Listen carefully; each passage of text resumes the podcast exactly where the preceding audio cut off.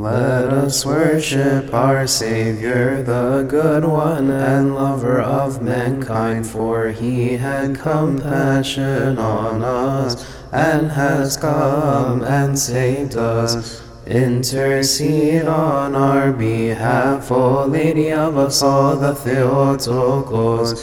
Mary, the mother of our Savior, that he may forgive us our sins. Blessed be the Father, and the Son, and the Holy Spirit, the perfect Trinity. We worship him and glorify him.